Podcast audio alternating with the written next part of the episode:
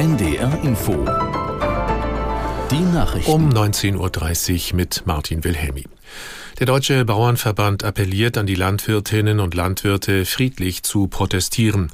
Hintergrund sind weitere für die kommende Woche geplante Demonstrationen gegen die Sparpläne der Bundesregierung. Aus der Nachrichtenredaktion Naila Doss über die Befürchtungen des Verbandes. Der macht sich Sorgen, dass extremistische Gruppen die geplanten Protestaktionen kapern. Deswegen hat der Verband auch nochmal klargemacht, es sollen keine Aktionen vor Wohnungen von Politikern oder persönliche Anfeindungen geben. Der Bauernverband distanziert sich klar von Personen, die Umsturzfantasien propagieren und Gewalt verherrlichen. Dazu gehören auch alle möglichen Arten von feindlichen Symbolen oder schwarzen Fahnen. Der Grund, warum der Bauernverband nochmal so darauf hinweist, ist die Aktion gegen Vizekanzler Habeck. Am Donnerstag hatten Protestierende ihn daran gehindert, eine Fähre zu verlassen.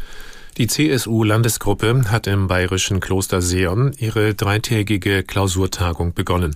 Zum Auftakt hielt Parteichef Söder eine Grundsatzrede und forderte Neuwahlen im Bund. Aus Seon Julia Ruß.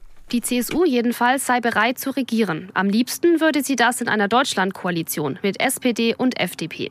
Die CSU hat schon konkrete Vorstellungen, was sie in Regierungsverantwortung umsetzen würde. Sie will unter anderem Überstunden steuerfrei stellen und Ampelprojekte rückabwickeln. Zum Beispiel das Bürgergeld, das Heizungsgesetz, den Ausstieg aus der Kernenergie und die Teillegalisierung von Cannabis. Neben Markus Söder war auch die EU-Kommissionspräsidentin Ursula von der Leyen in Seon zu Gast. Im Juni sind Europawahlen. FDP-Chef Lindner hat den Opfern der Flut in Teilen Deutschlands Hilfe zugesichert.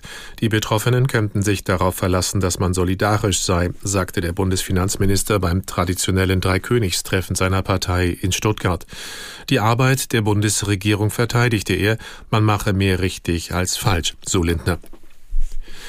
Die Spannungen an der Grenze Israels zum Libanon halten an. Der libanesische, die libanesische Hisbollah feuerte heute zahlreiche Raketen auf Israel ab. Aus Tel Aviv, Julio Segador. Das israelische Militär erwiderte das Feuer mit Luftangriffen auf Stellungen der Terrormiliz im Südlibanon. Weiter unvermindert laufen auch die Kämpfe im Gazastreifen. Das israelische Militär erklärte, es habe am Boden und in der Luft innerhalb von 24 Stunden in Khan Yunis im Süden des Gazastreifens zahlreiche Terroristen getötet und eine Reihe von Tunnelschächten zerstört.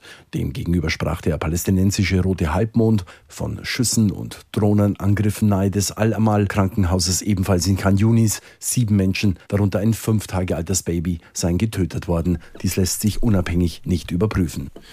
Eine Boeing 737 MAX 9 der Alaska Airlines hat während eines Fluges ein Fensterteil verloren.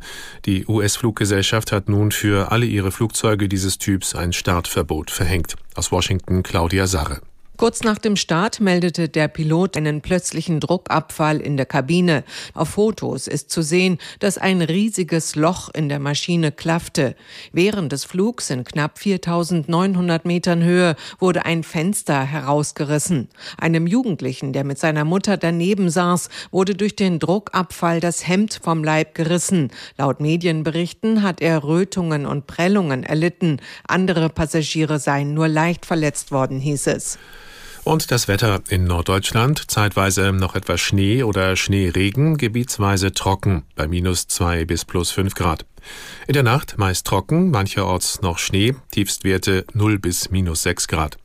Morgen mal Sonne, mal Wolken, in den Bergen einzelne Schneeschauer, minus drei bis plus zwei Grad. Und die weiteren Aussichten. Am Montag meist trocken, von der Ostsee her ein paar Schneeschauer bei minus fünf bis plus ein Grad. Und das waren die Nachrichten. NDR Info Podcast jetzt. Die Korrespondenten in Washington. Damit herzlich willkommen. Ich bin Julia Kastein. Freue mich, dass ihr dabei seid. Heute gucken wir also mit frischem Mut auf alte Probleme im neuen Jahr.